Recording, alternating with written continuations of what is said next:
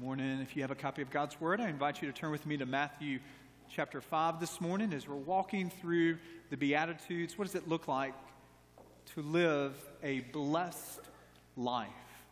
You know, if you go on Facebook or Twitter, you'll begin to see these hashtags of hashtag blessed. Well, it's appropriate that running back for the New England Patriots would would post. Uh, Sony Michel, who would post, we've been working since April for this moment, hashtag blessed.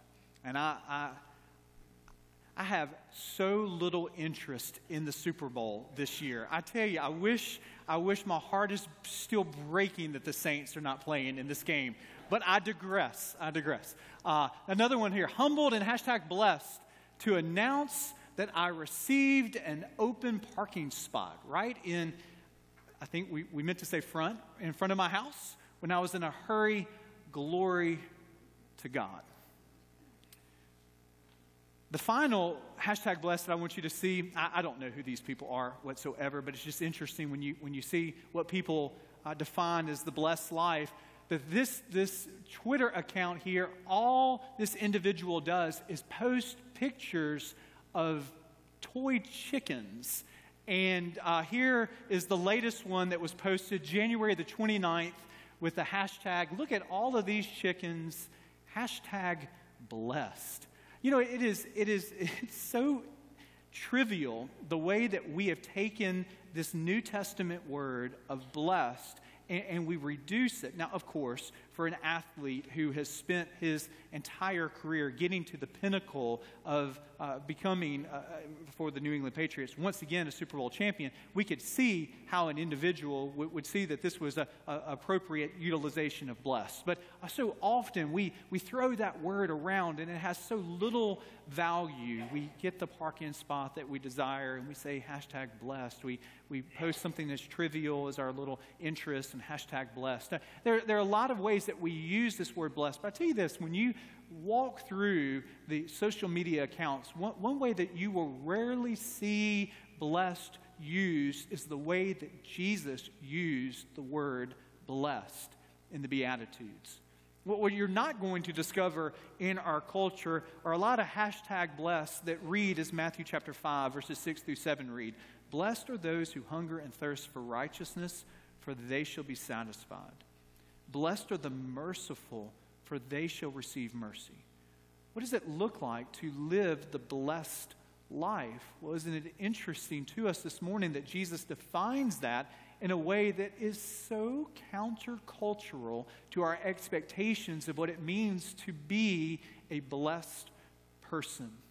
Notice with me as we look at these two Beatitudes this morning that the blessed life is found in the pursuit of righteousness. That the blessed life is found in the pursuit of righteousness.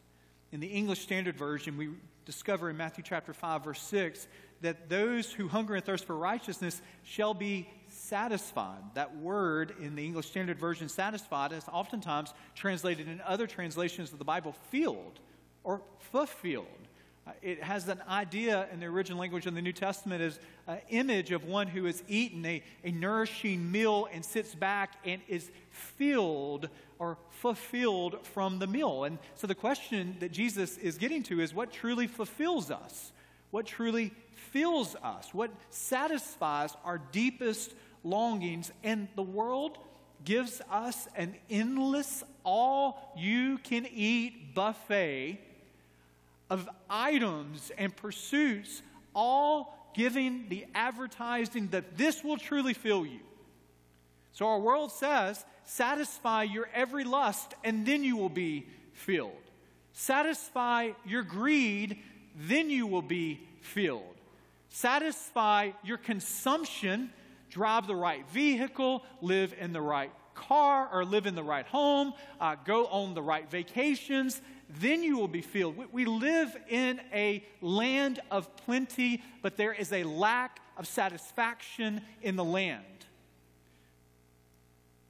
We live in a land of more and more and more, more experiences, more stuff, more opportunity, but less fulfillment.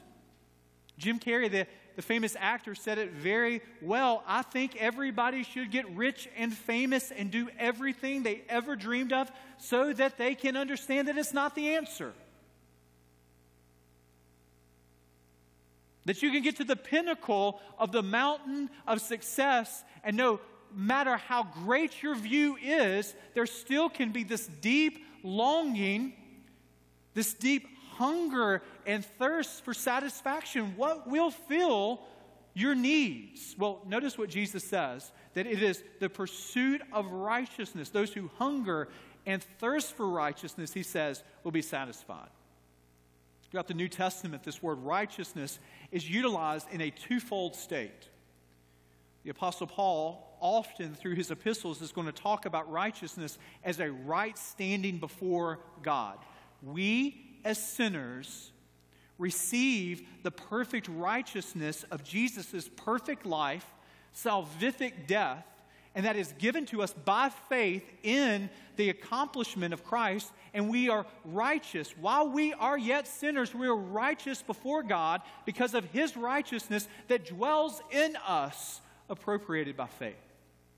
There's another way that the word righteousness is used, and that is not only a right standing before God, but right living for God. Jesus utilizes this second understanding of righteousness here that is, that is so uh, embedded in our first. We can't live rightly for God unless we're in a right standing with God. So we as sinners who've received the righteousness of God through the righteousness of Jesus Christ and his salvific death here, we are able to live rightly for God through the power of the Holy Spirit and gratitude for what He has done to set us right. You just go a few verses down in Matthew chapter 5, and you notice how Jesus utilizes this word righteousness when He says in verse 10 of Matthew 5 Blessed are those who are persecuted for righteousness' sake, for theirs is the kingdom of heaven. So there are outward actions. That's not just an inner state of mind that Jesus is talking about. This is right living before God that is viewed by others and is persecuted by others. So when Jesus talks about us hungering and thirsting for righteousness, it's not just hunger and thirst for a right standing before God, but rather it is live out a righteous life in gratitude for how He has set you right with God. So we're not saved by our works, but we are saved to do good works. What does it look like to live the righteous life? Well, wouldn't you know it?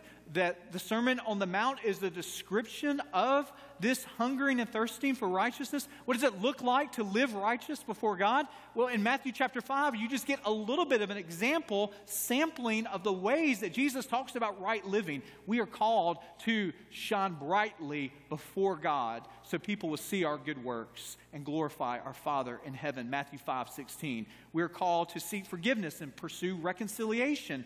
Matthew 5, verses 21 through 26. We're called to run from lust, pursue purity in our thoughts and our actions. Verses 27 through 30. Look again in your Bible. If you're married, you're called to love your spouse till death do you part. Verses 31 through 32. You're called to be a person whose word is trustworthy, that is dependable verses 33 through 37. You just continue in this. You're called to sacrificially serve those who you come in contact with, verses 38 through 42. You're called to love your enemies and pray for those that don't like you.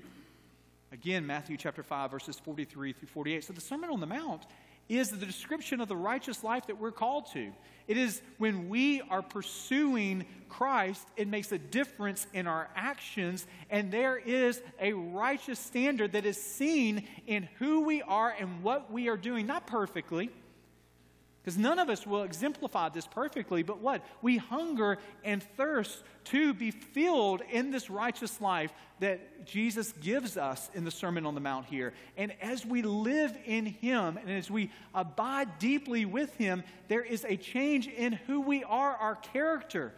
And so the fruit of the Spirit begins to be displayed, and people see love, and they see joy, and they see peace, and they see patience, and they see kindness, and goodness, and faithfulness, and gentleness, and self control. What is this? It's, it is the, the exemplification of a righteous life. It is, it is the example where people look at us and they see that there is something different in us. Now, you might be here this morning and you say, Well, this just doesn't describe me. Uh, well, again, none of us will be described perfectly by any stretch of the imagination here. We're called to live through the power of the Holy Spirit to pursue this righteous life. But you're here and you say, I, I don't hunger and thirst for this. I don't desire God like this. Well, what would happen if you went to a doctor? You waited, and then she saw you in the examination room, and she begins to ask, Well, what, what are some of the symptoms that you're suffering from? And the first thing that you said, I've just lost my appetite.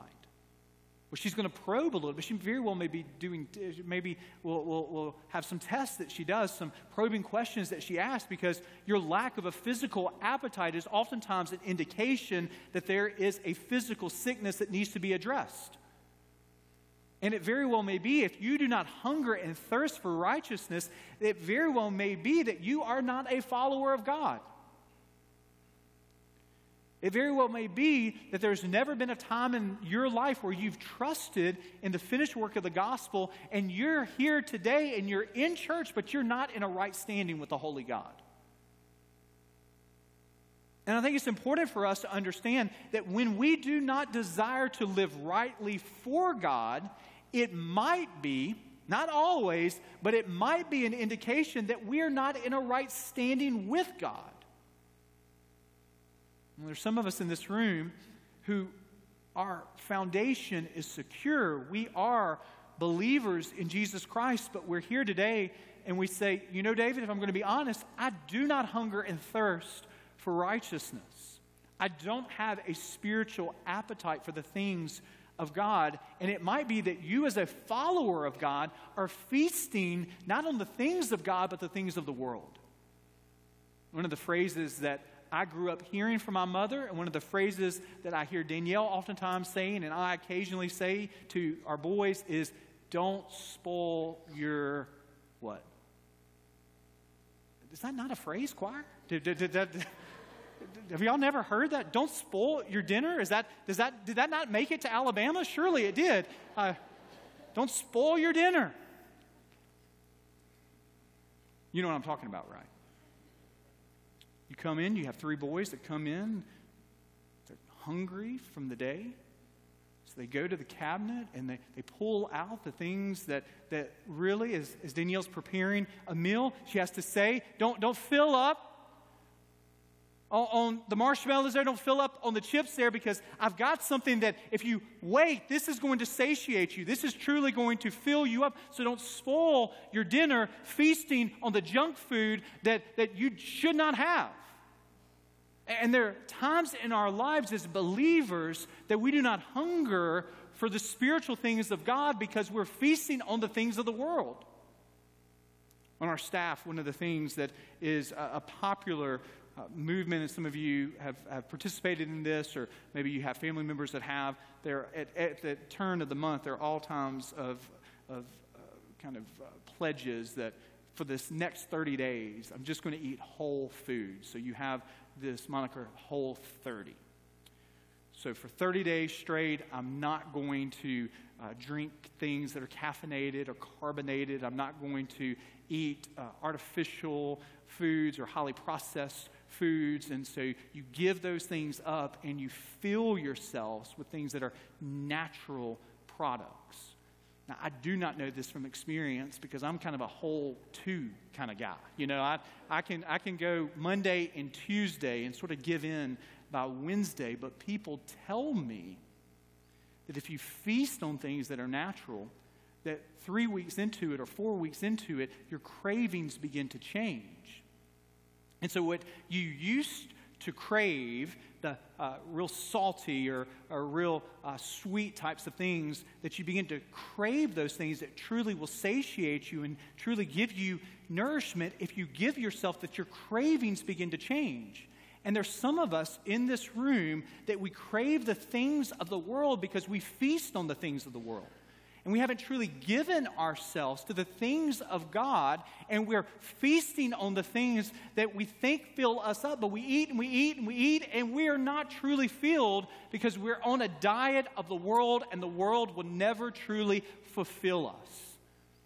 I heard John Piper say, or I, I read a, a, quotation from John Piper that was attributed to him that says, and I think this is so true. He said, I think that God has given us social media in 2019 to remind us we actually do have time to read and to study and to meditate upon the Word of God. And there are times in our culture where we're feasting on the things of the world and we eat of it and we eat of it and we eat of it and we eat of it and we eat and we're not satiated. We eat and we're not filled because these things will never truly fulfill us. There's always another rung on the ladder to climb. There's always another experience to have. There's always the, the better vacation to experience. There's, there's always the, the next uh, pleasure seeking adventure or sinful giving to the world. There's always something else. The only thing that will truly fulfill us, will truly satisfy us, is God in His righteous state that is given to us by faith and us living that righteous life through the power of the Holy Spirit. The blessed life is found in the pursuit of righteousness. Secondly, this morning, the blessed life is found in the gift of mercy. Notice with me in verse 7 Blessed are the merciful, for they sh- will be shown mercy. Blessed are the merciful, for they will be shown mercy.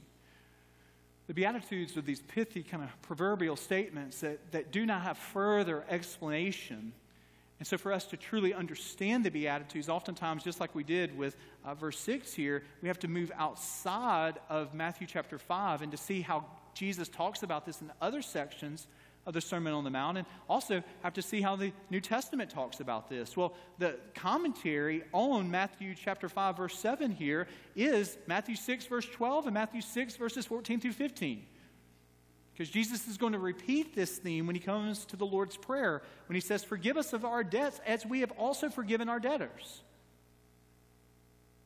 It's a way of Jesus given the repetition that when we receive the grace of forgiveness in our life, so we're empowered to forgive others. And this is an indication, not that we earn our salvation through us perfectly forgiving others, but it is a sign that we are forgiven by God when we're able to horizontally exert forgiveness and mercy to those that we come in contact with. Again, Jesus in Matthew 6, he goes on in verses 14 through 15, for if you forgive, notice that two letter word, if, if you forgive others their trespasses, your heavenly Father will also forgive you. But if you do not forgive others their trespasses, neither will your Father forgive your trespasses.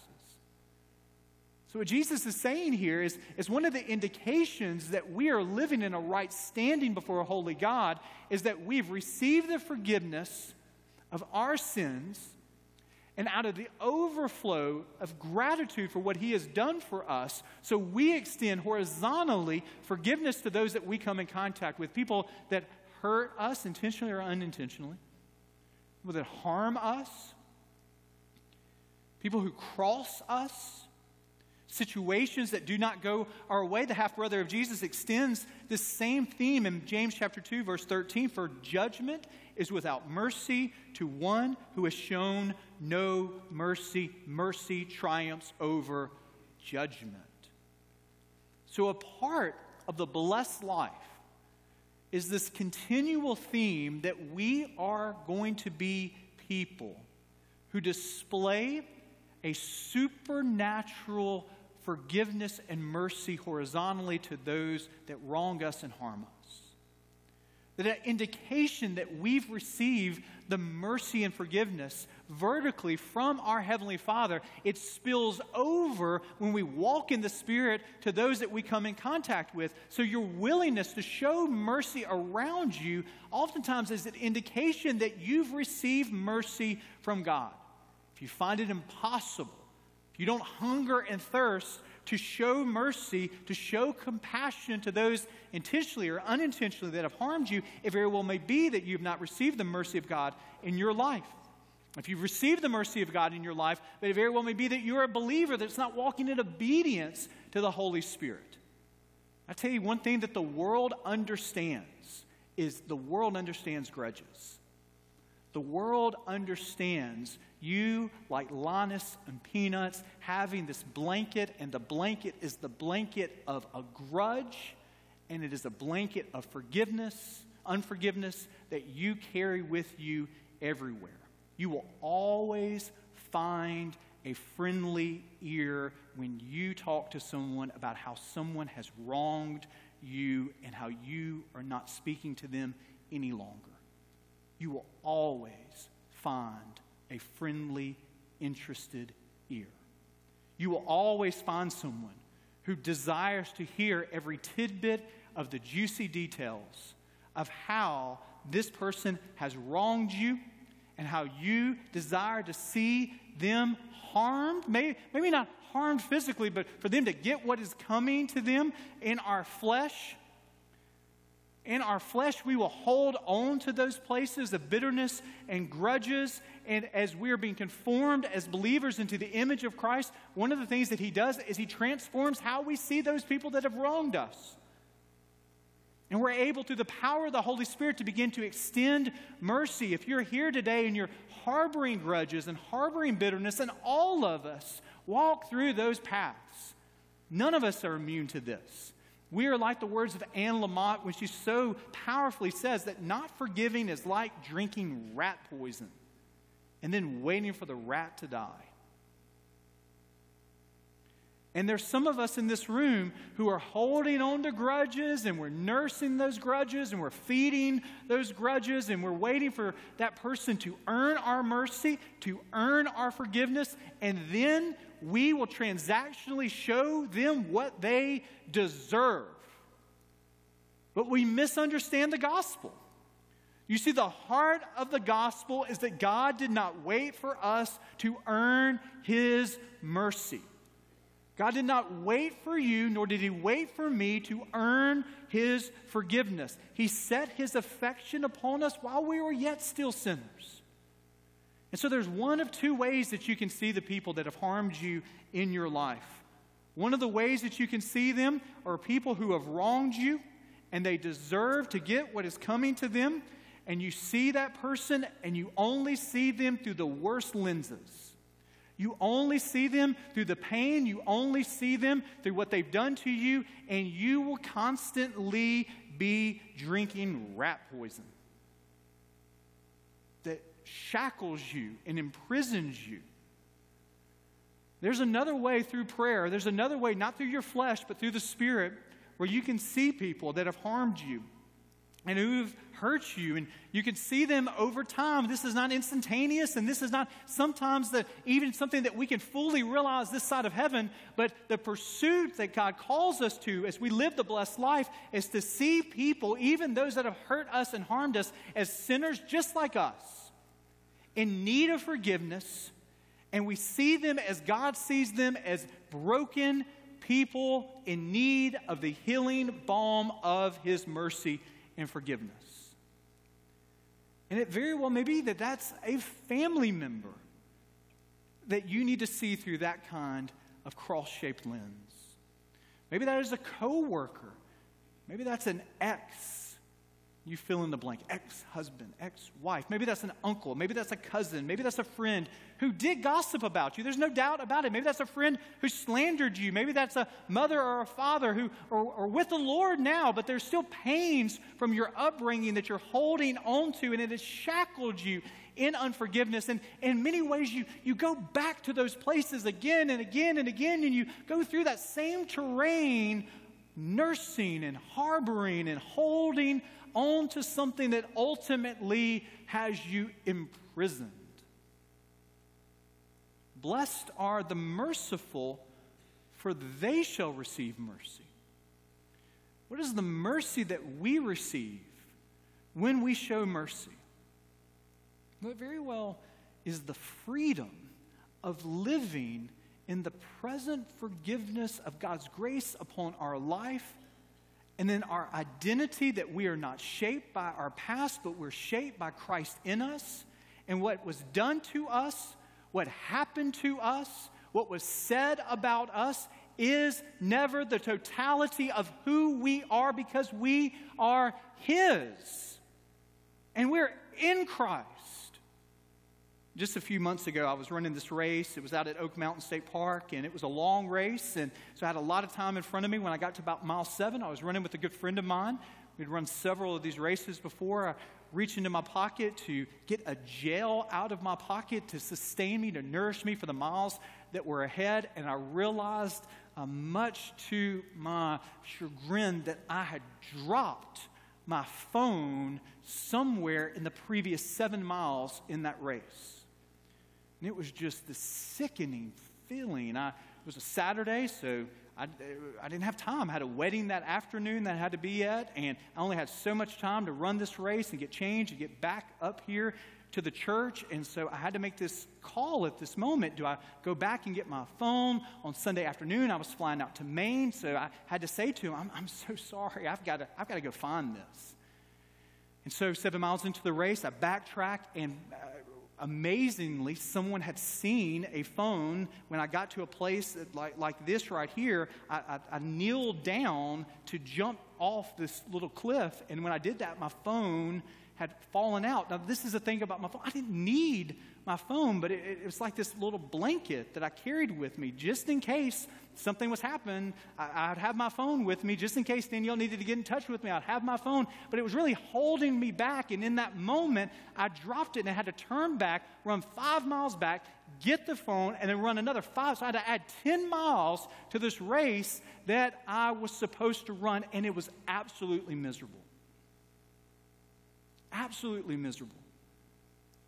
And in so many ways, it is a picture of us with our bitterness and our grudges. When we hold those on deeply to our chest, when we hold on to that, what we discover is we are consistently backtracking in life. You ever felt that? We're always going backwards. We're not able to enjoy the moment. We're always going backwards and trying to, to figure out what happened then and what hurt me then and, and, and how did I not deserve it then. And we're always going back and we're always going through terrain that we've been called and set free from. And we don't live in the power of what the Apostle Paul says, forgetting what is behind and pressing forward to what is ahead. Now, there are times, do not misunderstand me, there are times that a good Christian counselor, good Christian psychologist, a good Christian friend will help us deal with some of those hurts in our past. So I am not saying that we bury things and just move on, but at times we have to give those hurts to the Lord. Lest we constantly backtrack in life, traveling down roads that we have already traveled to ahead to the future that God has given us. Another thing that happens with our grudges is in, with our unforgiveness is it isolates us from the joy of the present. I'll tell you what was so miserable about that race at Oak Mountain is it's a beautiful, it's beautiful terrain. It's a difficult place to run, there's no doubt about that. But you get to the top of the mountain, you're able to see this beautiful canvas of God's creation. But to do that all by yourself is absolutely miserable. And there's some of us in this room that would, res- would, would rather backtrack to our grudges and live isolated from the joy of the present because we're holding on to those things that ultimately God says, I desire to set you free. But the path of freedom is a path that goes through the terrain of you extending mercy and forgiveness. Now, how do we do that? Isn't it interesting in the Sermon on the Mount that Jesus talks about praying for our enemies? He talks about praying for those who persecute us. And so often we think enemies, they have to be thousand miles away. We think of enemies, they have to be people that plan terrorist attacks. There is always a principle of proximity that the people that are closest to us have the greatest potential to harm us. And there's some of us in this room, and that principle of proximity that need to take those relationships consistently to the Lord in prayer, that asking Him to set you free from the grudge and the bitterness that has shackled you and isolated you and consistently has given you the temptation to backtrack in life. And today is a path of freedom. If you would take that situation to the Lord, I'm going to give you just a challenge. It is very difficult, I have found in life, to harbor bitterness and a grudge to someone that you pray for every day. Now, doesn't mean you like them, it doesn't mean that you like what happened, but there is something that you hear when you go to the Lord on your knees praying for that situation or that person. And you know what you hear? You hear the sound of a key unlocking the chains that you've been imprisoned in. And so I just want to give you a February challenge. I, I want to give you, I, I, wish I could say it's a whole 30. It's not a whole 30, but it's a whole uh, rest of the month challenge to just every day, that situation, that person, to be able to bring them before the Lord and say, God, today, will you help me to show them forgiveness or mercy? And it very well may be that you're never in proximity with them. It very well may be it's not healthy to be, and that's okay. But asking God to bless them, to walk with them, to give them peace, to allow his face to shine upon them. And when you do that in prayer, you know what you begin to do? You begin to live the blessed life. Blessed are those who hunger and thirst for righteousness, for they shall be filled. Blessed are the merciful, for they shall receive mercy. Let us pray. Gracious God, we come to you this morning understanding that the Beatitudes are an upside down countercultural invitation to journeying with you that is beyond our comfort level. Oftentimes, it's not within even in our frame of reference of what we would desire to do, and, and we can't do this in our own strength. So, help us, empowered by the Holy Spirit, to live for you and to walk in this blessed way, showing mercy hungering and thirsting for the things of God. And as we do that, we begin to see what it means to truly be blessed. When we don't desire to do this as followers of God, give us that desire, empowered by your Holy Spirit. When we don't have the strength to offer mercy to those that have hurt us or harmed us, through the power of your Spirit, allow us to see them as you see them. Allow us to realize that we did not merit nor deserve your mercy, but you saw us in our sin and you came to us, even while we were alienated from you, a holy God. Allow us to live that cross shaped life, walking in the blessed path that you have for us, not only today, but in the tomorrows ahead. And as we don't desire to do this, give us your forgiveness and give us your grace to walk in your way. It's in your name we pray. Amen.